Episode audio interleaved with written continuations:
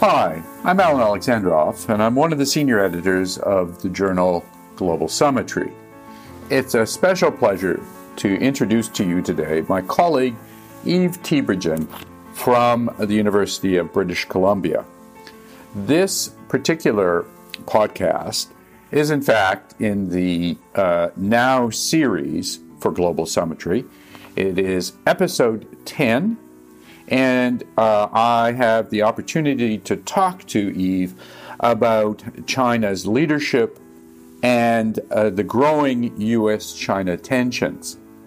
Now, this podcast is slightly different because, in fact, uh, the interview itself was by video, and it was prepared initially for my c- class in the Global Capital Markets course at the Monk School of Global Affairs and Public Policy. But the issues are very pertinent and critical, in fact, and I thought it would also be useful for us to uh, turn this video into a podcast so that the uh, audience would have the opportunity to hear Yves talking about China's uh, leadership o- over the last uh, number of years, and of course the growing tensions uh, between the United States and China.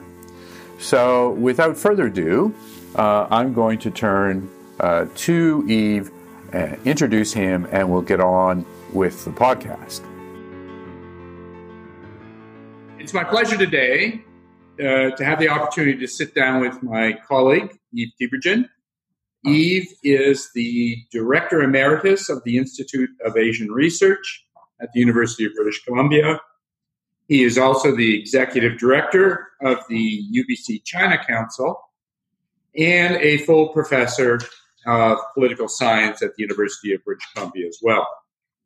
Importantly, in the context of this discussion, Uh, Yves spent several years working in Japan, including a stint at the Ministry of Finance, and has focused a good deal of his time on globalization, looking at China in particular. So, Yves, I want to explore with you today uh, kind of the development of economic policymaking in China in the last few years, and also how the political leadership uh, has tried to Uh, advance uh, the political um, uh, array, political architecture uh, of China, both in terms of the party and in terms of the state. Uh, so um, uh, welcome. Good morning, Alan. Good morning. Um, so let me let me start by asking you, Yves, um, what is what has been the objective of uh, the chairman, the Jushi, as we call him, uh, of the party and the Zongtong, the president of the uh, government in China? Is Xi Jinping's efforts simply a, uh, a power grab, using his anti-corruption campaign as a way to get rid of his opponents and rivals within the party and within the government? Um, uh, why has he chosen to eliminate Uh, a key feature of leadership in China since the days of uh, Deng Xiaoping, which was a two-term presidency and then uh, new leadership? What's up? Right. So uh, to, to the best of what we know, it seems that what's driving uh, Xi Jinping is not is not power grab per se, is more uh, a sense of moral mission. So there's really a small drive, and then a sense of uh, vulnerability. And I see three kinds of vulnerabilities. So that seems to be what's driving, because ultimately what he's doing has been accepted by the party, including in twenty twelve, right, at the uh, eighteenth Party Congress. The yeah. entire platform, the corruption campaign, everything was agreed by the collective party. Uh, before, before they, you know, maybe now they're more scared, it's harder to speak up, but in twenty twelve, there, there was a collective decision for that kind of agenda, that platform.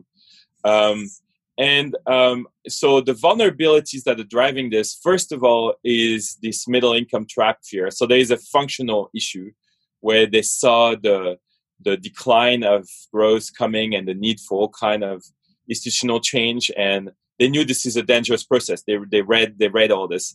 Uh, second, there is also fear about the social change that is coming as China has become more sophisticated and richer. The middle class has been more developed.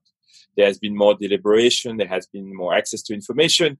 Clearly, in the party, there has been a fear that this uh, social sophistication could overwhelm the party, and they're convinced in the party that without the party, the country will collapse. So they they genuinely believe that the party is the anchor, is the foundation uh, that to today that China, in the midst of so much change, doesn't have time to develop the, the whole democratic system. Even though they, some of them will accept that in the long term it could be a good idea, but they they think that it's a twenty, thirty year process that they can't afford to do now. Um, and then third, there's been the international vulnerability. Uh, and initially they were completely um, fixated on T P P. I mean, the T P P was a huge shock, and the pivot to Asia coming out of Obama led to a massive reaction, right, on the Chinese side. It was like five times bigger than the way the T P P was. But you couldn't go to China in twenty eleven, twenty twelve, twenty thirteen and not hear about T P P day and night, right? Uh, and so there was a sense of being isolated, surrounded, and uh, and so feeling that there is no space and being vulnerability. And so that they needed to really uh, rally around a strong leadership, a strong core, uh, and tighten the ship, right? Because they're in, in danger from all sides. There's that sense.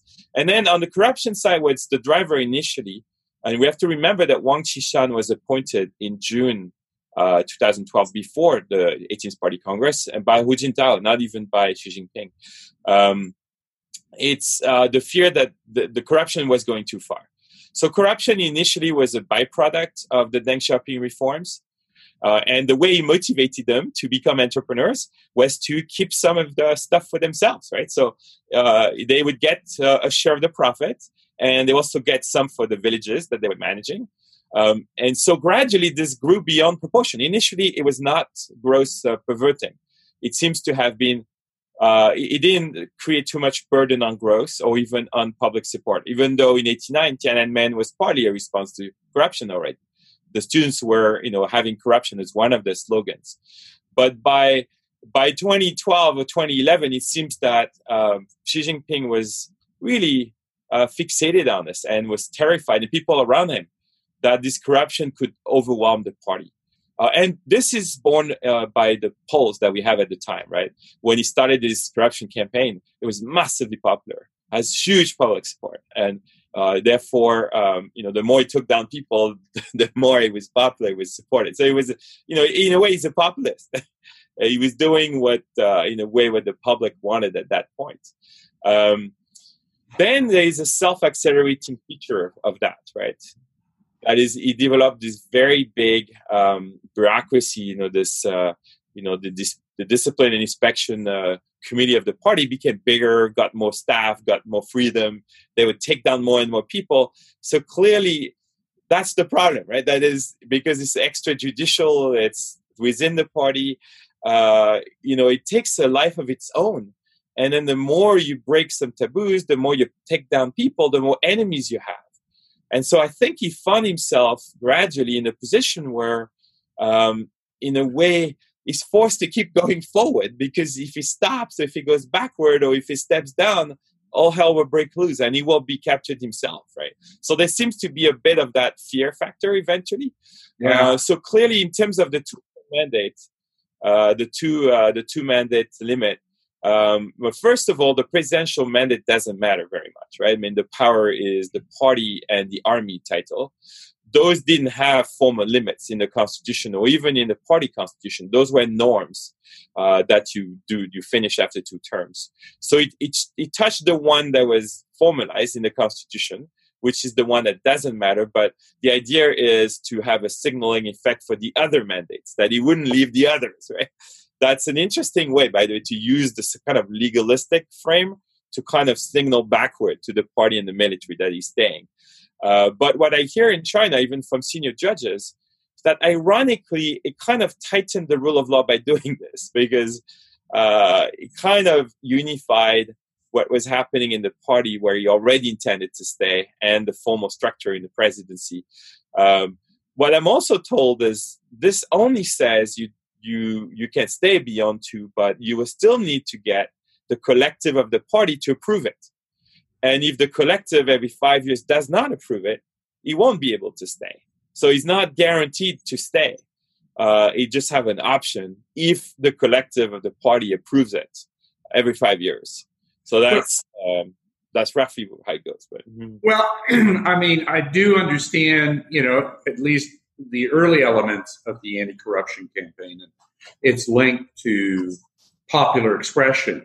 But I guess the, the let me take you back to the eighteenth Party Congress, um, and in particular the Third Plenum, because within that very strong effort uh, was laid out for uh, market reform, uh, and uh, it identified the importance of the role of the market in uh, economic uh, uh, policy and economic reform policy in China.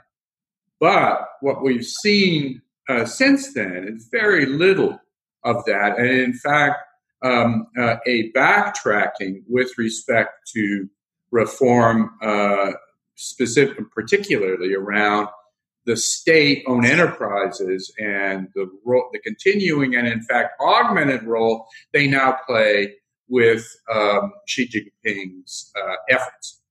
Right. So that's so correct. So the third plenum was a year later, you know, twenty thirteen fall. Uh, clearly, it was building on work that had been done for years, including uh, the work with the World Bank on middle income trap and that kind of work. Uh, and uh, it's a very, very broad uh, economic map. Uh, it included many things, some of which are going forward. You know, included the focus on green tech and environmental issues and, and the like. It included uh, elements, you know, investment in education, higher ed, and uh, and so the building the human capital and then I T stuff. So a lot of stuff we find later in the five-year plan. So a lot of it's still alive. But there was also a feature on continuing deliberation, the use of deliberation and consultation in policymaking, like healthcare reform. That continues. So we still have elements of deliberation and uh, and uh, consultation continuing. But there was that big piece in the middle about, uh, yeah, about market principles, about, and the language was general, but it, it did point to what S O E reforms and making sure that there is uh, equal playing field, uh, even playing field between private sector and uh, S O Es. And there was a strong set of sentences on the importance of the private sector for productivity, innovation, and the like. So that hasn't happened.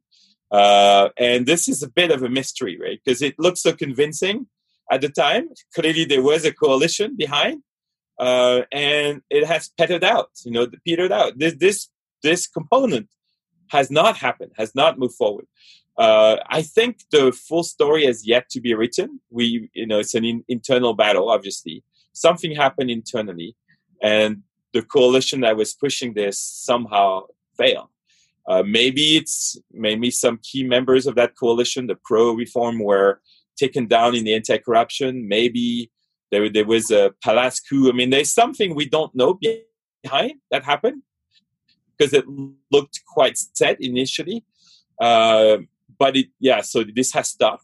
One element I heard, I remember a meeting, a delegation from a party school here that came to Canada, and we engaged with them in twenty fifteen maybe on S O Es.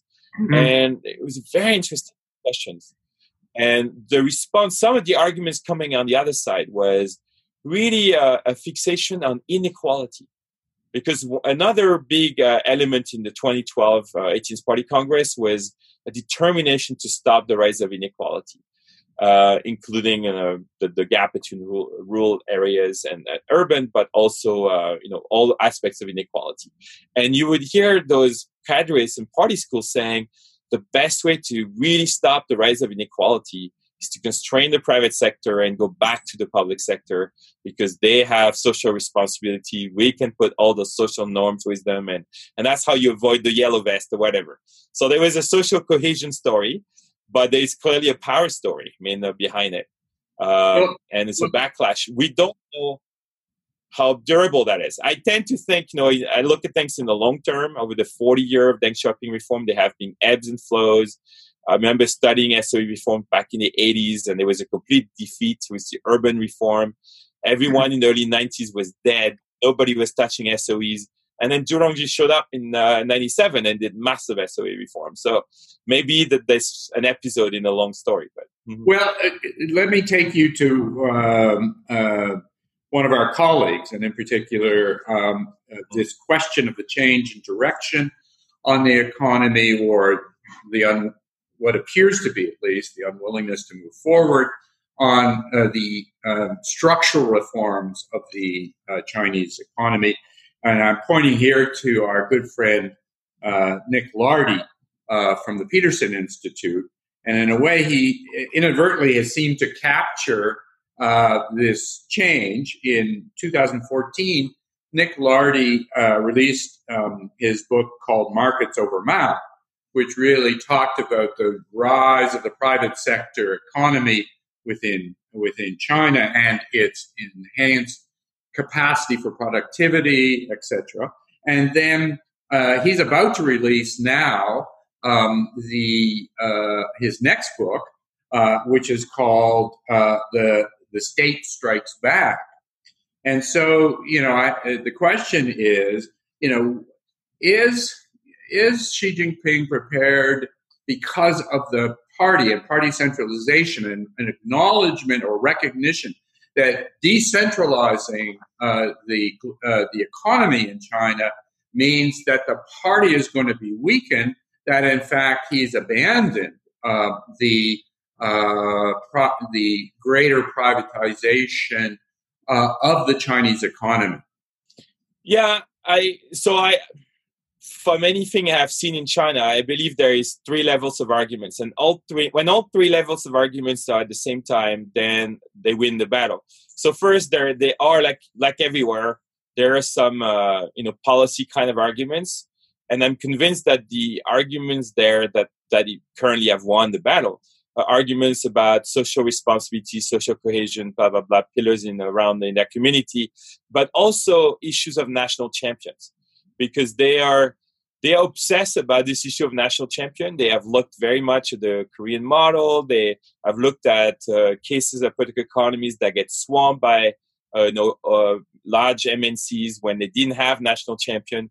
They, they they believe very much like the Japanese in the fifties, right? If you if you study the debates in METI in the fifties and sixties, they were convinced that you have to block off F D I, you have to block off. Uh, You know the large companies that are very far ahead, and to um, and to have uh, you know a sort of core area to build either your infant industry or your national strengths. They have a, a great national strengths kind of logic, right? Uh, so there's those kind of arguments. Uh, there may be more.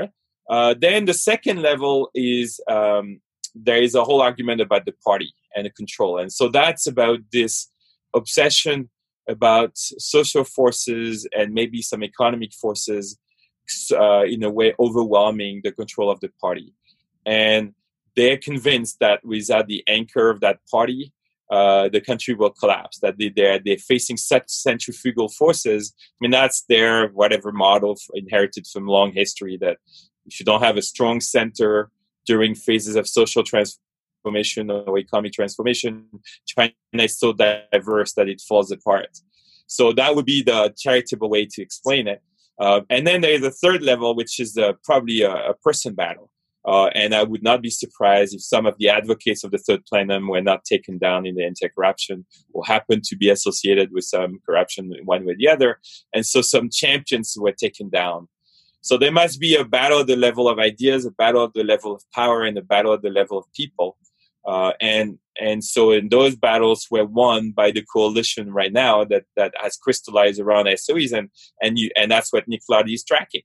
I you know I tend to think if the whole dynamic of the forty-year Deng Xiaoping period, the post-Mao period, remains valid, uh, then there will be a pushback later, because this is we know it's an impasse if the model loses its dynamism, because most in innovation, most competitiveness, more, uh, most, um, you know, strengths will come from the private sector. The S O Es have low productivity, low competitiveness in the end, and um, and it's too conflictual, because this is a model that's not sustainable with the global open economy.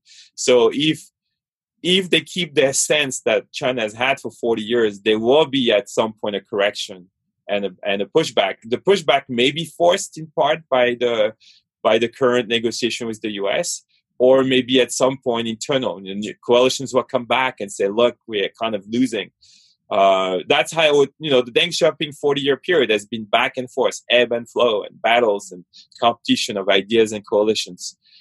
Now, if that period is over, that is, we have gone to a completely centralized system of fear, then we may have a longer uh, period without such ebb and flow. But yeah. I still doubt it, you know. Well, the problem, uh, I guess, you know, I take I take your point that it could be uh, a period of uh, contention and debate and, and so forth in, in terms of the Chinese leadership. But, you know, uh, forty years today in the twenty-first century around the global economy is not forty years ago with Deng Xiaoping in the seventies and eighties. Mm. Uh, and, and it seems to me forty years may would be way too long uh, to recalibrate uh, uh, the structure of the Chinese economy. I didn't mean forty years in that sense, right? I I, I just meant uh, the framework. I still see Xi Jinping as part of the post-Deng period. I don't. I'm. I don't think you know, like Elizabeth Economy would say, that it's a third phase. For yeah. me, it's part of that forty-year paradigm. Uh, but within that forty-year paradigm, the, the flow we, was, we, we saw was really a cycle of five to seven years. Uh, so, you know, even under Deng, there was push one way. Well, under Deng, it was even uh, combined, right? It would go one step forward on liberalization and one step backwards with Chen Yun and other pushing back. And so it would liberalize T Vs and block S O Es, or it would liberalize agriculture market and tighten up the party somewhere else, right? So they, they used to do that. And or they had, uh, you know, four-year, five-year period with Hu Yaobang, Zhao Jiyang, all liberalization, and then a complete backlash. And then the backlash goes for four, five years, and then they go on. So the cycle is not forty. It's within that forty-year period is more a five, seven-year cycle. Okay.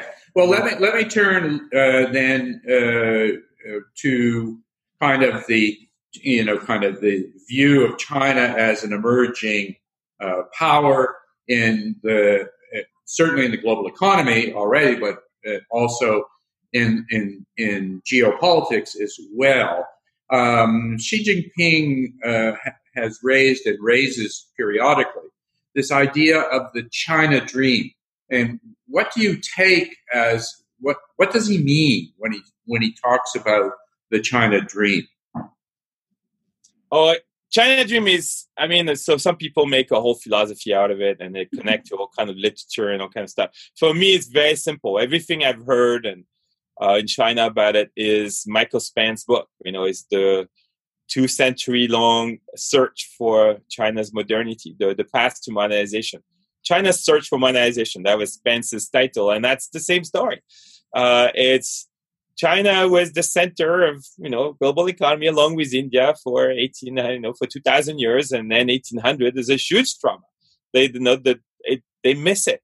Now there's new research showing that actually even under the Qing dynasty there was a struggle to steer reform and the like. But uh, essentially, um, you know, the late Qing dynasty reformers did some stuff. They changed some stuff in the bureaucracy. They they invented new paradigm of good governance. They even, uh, you know, started translating things like democracy. Sun Yat-sen added to it. Chiang Kai-shek did some modern bureaucratic innovation and stuff.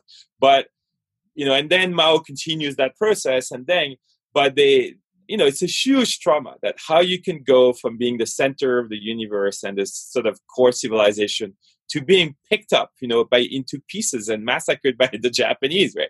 I mean, and so they they know that they're halfway through, and so the story is to complete this, and they have a whole bunch of target to become a developed country by twenty forty-nine. Uh, and so it's target G D P per capita, you know, being a, a prosperous society, to be a global power, to be et cetera, et cetera, to be safe, modern, and back to where they were, right? That's the return to greatness. That's That's what it is. But they do mean it, right? I mean, this is at the heart.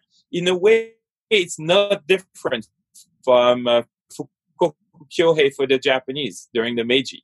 Uh, or, you know, what, what really drove I was just watching a documentary on the Métis bureaucrats in the nineteen fifties, Métis, right? fifties and sixties. It's the same spirit. It's like, we, we don't want to be vulnerable anymore. We're going to come back to, uh, you know, top level, and we, nobody will look down upon us. Uh, the, the French under De Gaulle is quite similar, right? And so they have a great drive to, it's about a dignity as a civilization, and it's about also uh, economic targets and all this. Mm-hmm. So, so do you think, I mean, you know, obviously it's a bit of a, a metaphor, however you want to describe it, but I guess the, I, I mean, does the Chinese leadership today, Xi Jinping in particular, but you know, obviously those more broadly, those around him, do they see China becoming, in effect, uh, another superpower uh, like the United States, and indeed, even potentially challenging the United States, maybe maybe on geoeconomic uh, context principally, but also on the geopolitical uh, in terms of uh, in terms of global power? What what exact where exactly do they think China needs to be in the future? So in terms of, do they have a grand plan, you know, to control the world and take on the U S? My answer to that would be not really, with some exceptions. So there's no grand plan. Uh, you know, they actually, they, I was just reading, this book just came out this month, A Grand Narrative. Making um, China Modern. Right, by uh, Klaus Malmann. He's the He's actually the vice president of uh, Free University of Berlin, but he, he was the long-term director of the China Center at Free University of Berlin, a great scholar. Um, and, you know, the, the whole China dream, or the Chi- what's driving China, is inward. Uh, and it's very pragmatic. You know, it's step by step. Is that we want to, you know, we first of all, it's defensive. We, we, we never want to be vulnerable like we were. So, second of all, is to be... to uh, you know, to radiate again as a civilization, uh, and and they will move step by step to get what they need, right? So now they need raw materials, they need markets, so they, that's where they kind of reach for that. Uh, but it's not um, there is no no one making a target of redesigning the world. There there is no blueprint for the world coming out of China. Uh, mm-hmm. It's an inward process. And that process was okay. On the Deng Xiaoping was mostly, um, you know, they could fit within the constraints of the world as long as the U S let them, give them space. Now, because they're bigger and they they interact with the world rules, and so they need to start to tweak some of the world rules, or at least be part of them. Uh, so they can't do their domestic growth without getting into global governance. But that's the new thing. But it's without a big plan, a grand target of where they want the world to be. And they, and they would rather not take on the U S. You know, uh, they would rather reach the target and leave the U S where they are. But there are areas where, unfortunately, it can't be avoided. So if you are as big as China and you are kind of retaking the place you were, well, having the U S aircraft fly over Hainan is getting too close to comfort, right? Because there is usual patrols very, very close to Hainan base uh, by the U S. Or having, uh, you know, no access to the Pacific Ocean, that's getting too close to comfort. So that's where you see the frictions. And that's where the East China Sea, South China Sea, Taiwan stuff comes into action. But it's not like they want to take over the whole Pacific. It's more, there is that, you know, that, you know, they feel really, they bump into limits, right? Uh, and it's no different that if you try to have Chinese fly over Cuba, Uh, or have a base in Cuba, you know, it's not like the Americans would like it, right? Uh, so there is that kind of vital space uh, issue, which that's mostly what's driving the friction. Um, and then there is, uh, you know, of course, uh, presence in terms of markets and raw materials, which starts to be intrusive everywhere. Yeah, uh, no, that, that's fair. Uh, yeah. You know, that's certainly natural resources and the geoeconomic, but let's just try to complete the kind of geopolitical, at least in the in immediate term. I mean, you you've mentioned you mentioned Hainan Island and, and and the flights and surveillance, and I take that point. But I mean, uh, it's a it's a bigger issue if you're talking about really turning the South China Sea into a Chinese lake. That that's distinct, and there's lots of competition there, and it's even further if you then uh, suggest that.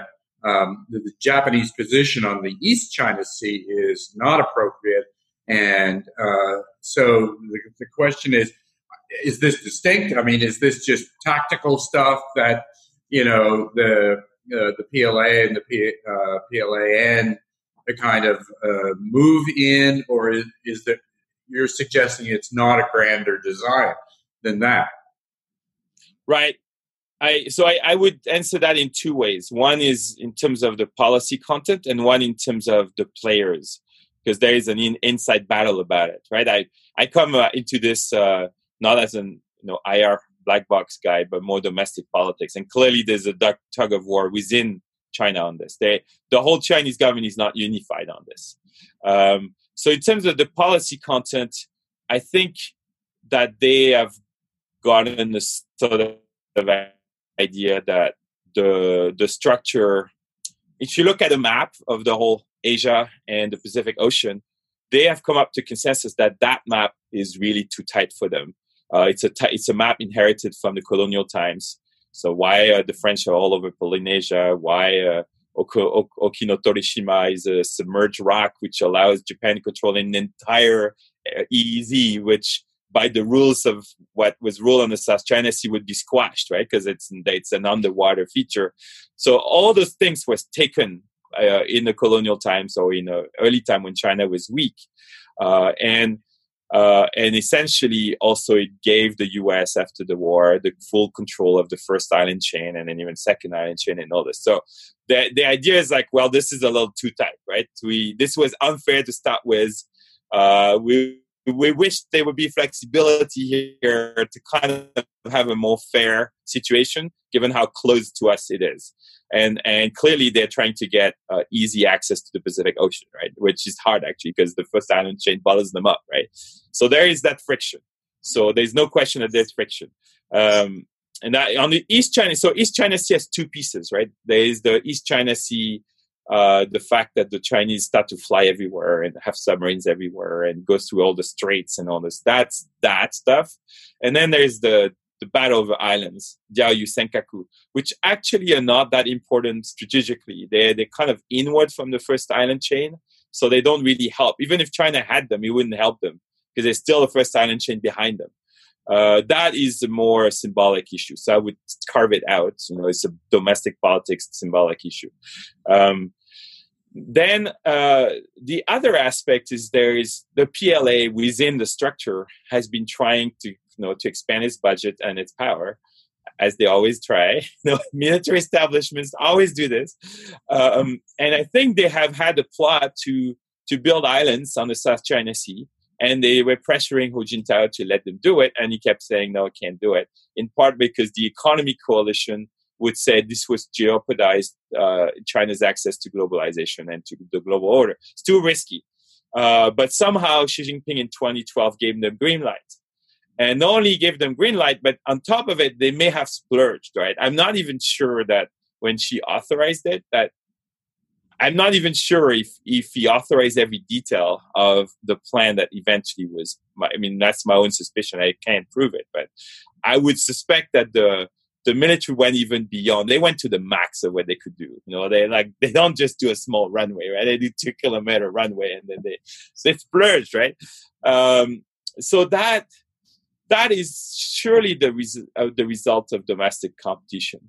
And maybe because Xi Jinping was taking on so many enemies, he was, you know, taking on the entire security system with Zhou Yongkang and the entire Zhou Yongkang network. Then it, it put down the top three leaders of the P L A uh, with his anti-corruption. And they were completely corrupt, there's no question.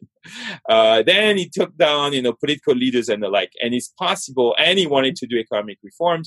So it's likely that he made a deal with the P L A that, fine, I'll let you have your islands. Uh, and then when they went beyond, and I have, you know, I, I studied enough the Japanese, I have a bit of a Kwantung Army kind of model there. They may have pushed a bit the envelope, right? And and then you can't stop them back afterwards, because it's very hard politically to say, hey, guys, you're going too far. Then you look like you don't defend national sovereignty. Uh, so there may have been that kind of tug of war going on, which is the, the typical danger. The Kwantung Army danger is the ultimate nightmare, when your local army on the ground ends up doing more than what you wanted them to do, but you can't pull them back because politically it's suicide. Um, so something of that sort has happened. Uh, and um, I think it's more tactical. It's part of bureaucratic politics, and regional bottleneck is not part of a master plan. But in the South China Sea, it's overreach. That is, it's it's extremely costly in terms of side effect, and it's very risky. Um, and so the outcome is not great, but um, it probably happened without full calculation. And they and they thought the U S was weak because of the financial crisis. Uh, fair enough. Although, you know, clearly part of that look tactically in the overreach, of course, isn't just with the United States. It includes uh, smaller powers, but nevertheless relevant powers, Vietnam, uh, Philippines, uh, You know. But with Vietnam, you know, with Vietnam, they have pulled back. You know, they, they challenged Vietnam three, four years ago with their platform. They, they went into the, the divided zone. And Vietnam was so viciously responsive that essentially what I hear in China is like, okay, we don't mess with the Vietnamese, right? So they haven't built any further island in, in areas contested with Vietnam. So with Vietnam, it's like, okay, we kind of have a, a piece of the brave. They don't mess too much if it's Vietnam anymore, and they won't do it. Okay. But they Fair went. Enough. They built in areas contested mostly with Philippines. Uh, yeah. And, and, uh, and currently, the leadership and, there right. may well, at some level, permit it. But it, nevertheless, it does show you uh, what the consequences are, even if policies that aren't a, well thought out, or the unintended consequences of policies that are Uh, well thought out even. Right. I mean, a good clue for what I'm saying is what happened in Doklam, mm-hmm. the, the battle with India uh, yeah. at the time of the BRICS summit. Yeah. Uh, so that was uh, twenty seventeen summer. We know, we know afterwards, and it's been reported that actually Xi Jinping had not authorized it, the move by the P L A right. uh, to build that extra, you know, that extra road and that extra stuff. And of course, India went ballistic and moved very big. You know, they they move in a big way. Um, and apparently, Xi Jinping was furious. Um, and the clue we have is that uh, several of the top generals who had been involved were purged in September. Mm-hmm. The first, Xi Jinping ordered the walk back because the whole BRICS summit in Xiamen was jeopardized by this. So he had to walk back, essentially, uh, which is interesting. And then uh, several of the top generals involved, you know, rank five and four in the ranking, were purged in September. Uh, two of them. And so I think this is an interesting smoking gun. And I heard this from uh, senior diplomats, you know, from other countries, but that observed closely. They they convinced that this was one where it was okay. overreached by the P L A. Okay. Which kind well, of gives us a clue of stuff going on, right? Mm-hmm. Yeah, well, let's, you know, we're we're coming to the end of our, our discussion. Really appreciate the, your time. But let me throw it into the framework. You and I have talked a little bit about it privately, but I wanted to get your kind of take on it again.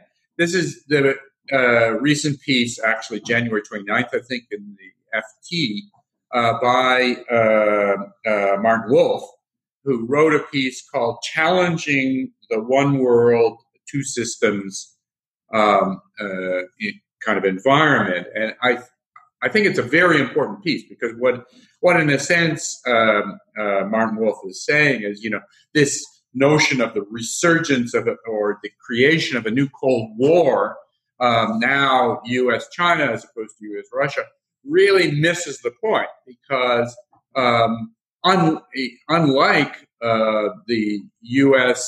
Uh, Soviet Union, uh, you know, traditional Cold War, Th- this is quite different. What we've got here is tight interdependence between um, uh, the United States and China, not to mention everybody else in the global economy.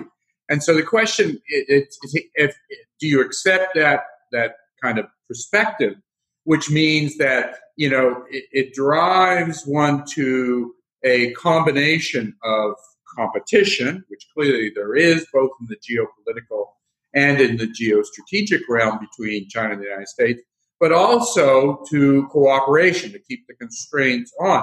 And if you accept that, and if you see this kind of mix of competition and cooperation as a necessary ingredient within the one world, two systems environment, where do you think it's possible for the United States and China to, we know where they can compete, that's, that's not a problem, but where do you think they can collaborate? Mm. Uh, okay, I'll, I'll start first by saying why Martin Wolf wrote this. He's, he's a reaction to the twenty eighteen backlash in the U S and the yep. emergence of even the idea of decoupling. Uh, and what's driving that U S reaction is first uh, the fact that um, you have more and more security consequences of the rise of China, uh, and especially you have more and more dual-use technologies like A I and other things, where um, and the internet and all this, where there's a sense that as as China integrated and got access to all the technology, et cetera, it's become extremely uh, threatening on the security side.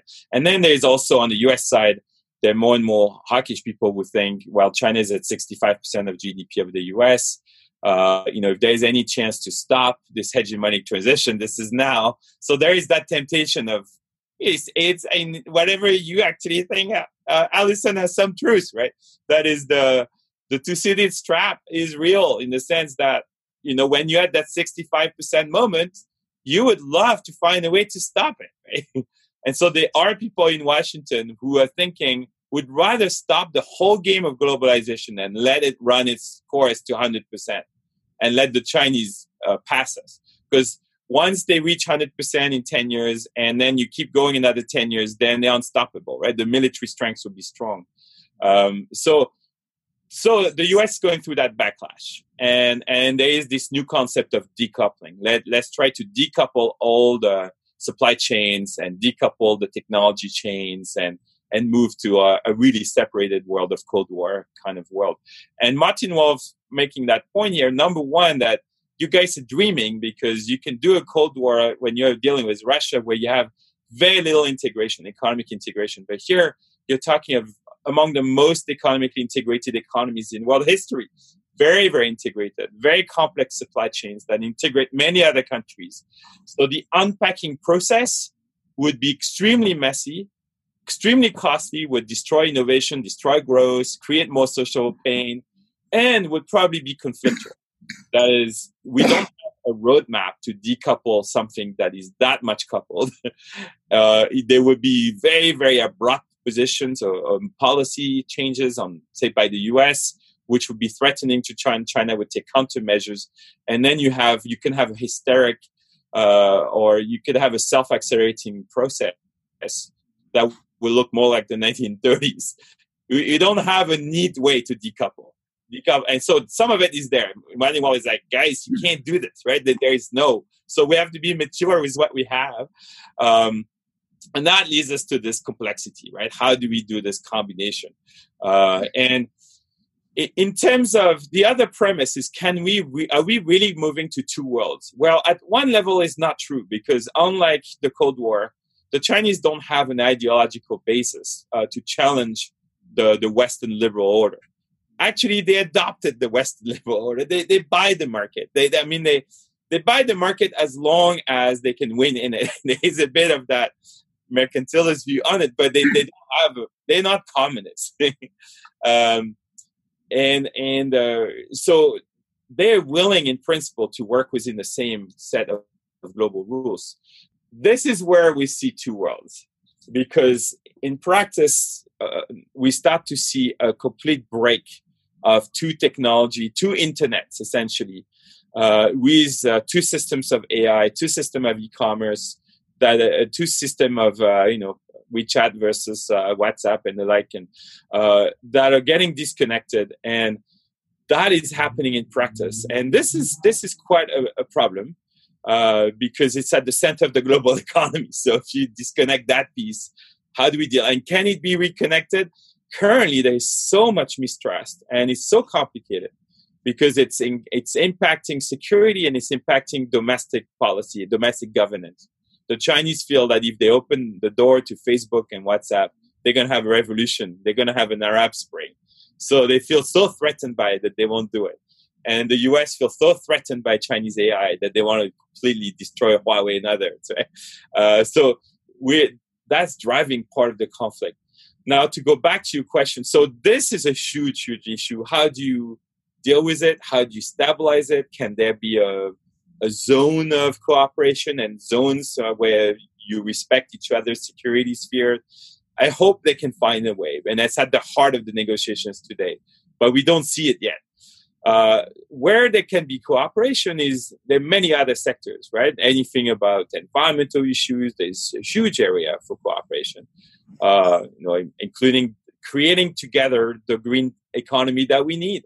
We need a green economy within twenty years. We're going to have to have zero emission in twenty-five years, right?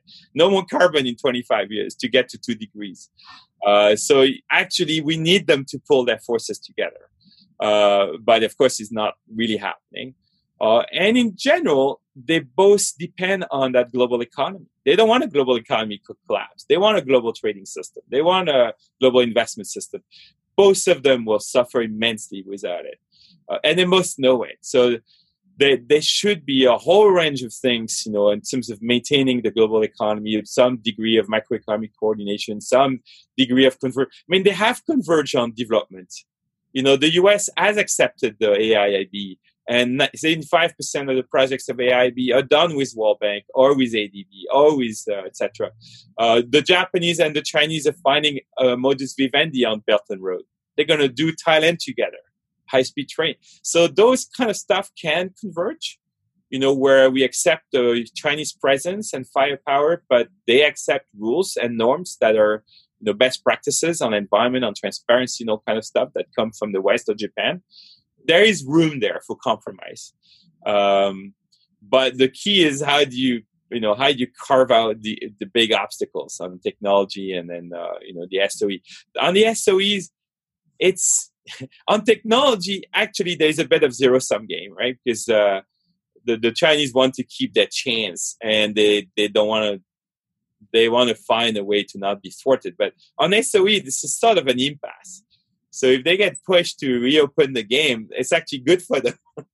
um, but so that's that's the essence today of that battle, that confrontation. Yes, although one accepts too that it's partly uh, current uh, current uh, U S leadership in particular uh, that you know is partly driving this, and, and that may or may not change uh, over a period of time. And also, you know, a question mark, and you would have a better sense of it to what how the Europeans might well form, you know, a, another element within uh, the overall uh, uh, one world, two systems, and also I would say, you know, the Japanese as well. I mean, well, so this is where this book gets interesting. Yeah, and uh, at the conclusion, uh, essentially, he's saying that uh, the U S has won the battle, the battle of ideas, the battle of system, the battle of the liberal order, in the way the Chinese accept it. Uh, but the key is to give space to the rest within that system. Accept some power transfer, because that's the reality. And also accept to bring new voices. So he concludes by saying things like, as long as liberal Americans believe that they have the most liberal minds in the world, they will never wake up and understand the closed mental universes they have boxed themselves into. Uh, there is the problem of intellectual superiority. There's the problem of messianic impulse. And then there is the issue, um, you know, the West in a way has done more than any other civilization to elevate the human condition. Uh, it would be a great tragedy if the West were to be the world's primary instigator of turbulence and uncertainty at the hour of humanity's greatest promise. If this were to happen, future historians would be puzzled that the most successful civilization in human history failed to exploit the greatest opportunity ever presented to humanity. So that's Kishore Mahbubani. And there's some truth to it. In a way, today, there is more threat coming out of the risk of the U S destroying the global order that it created in order to stop China from rising uh, as a side effect. Well, that, I don't think that, I don't think that's the link, but I mean, it yeah. may have, it may be a consequence. And and having said that, there clearly are more players in the game than just uh, the United States and China. Uh, notwithstanding their critical importance in the overall game, uh, and, and in particular the geoeconomic one. So yeah, the other risk is the more that confrontation plays out as it's playing out now, the more the global liberal coalition in China is weakened. And the hawks, the kind of, I told you so, right? We couldn't trust them. We couldn't give our destiny to this global order uh, kind of guys, you know, who want islands and we want control of resources and stuff, and they don't trust market. That coalition is getting stronger and they're circling the wagons. So if we go on for too long, then it will be a self-fulfilling prophecy. Um, that's well, one big we'll risk. To, and the same I on the U S. We'll have to call you back for another another engagement and discussion, but I do want to thank you, Yves, for the time that you've uh, taken and spent with us uh, on these issues. Really appreciate it. I know some of the folks here uh, in the classroom uh, will be very pleased to see you again, having um, enjoyed you uh, back at U B C. Thank you, Alan, and hi, everybody. Keep well, Yves. Thanks a lot. You've been listening to the Global Summitry podcast with Alan Alexandroff. This episode was edited by Kyle Fulton, and the music you heard was composed and performed by Rory Lavelle. You can find more of his music at rory lavelle dot bandcamp dot com.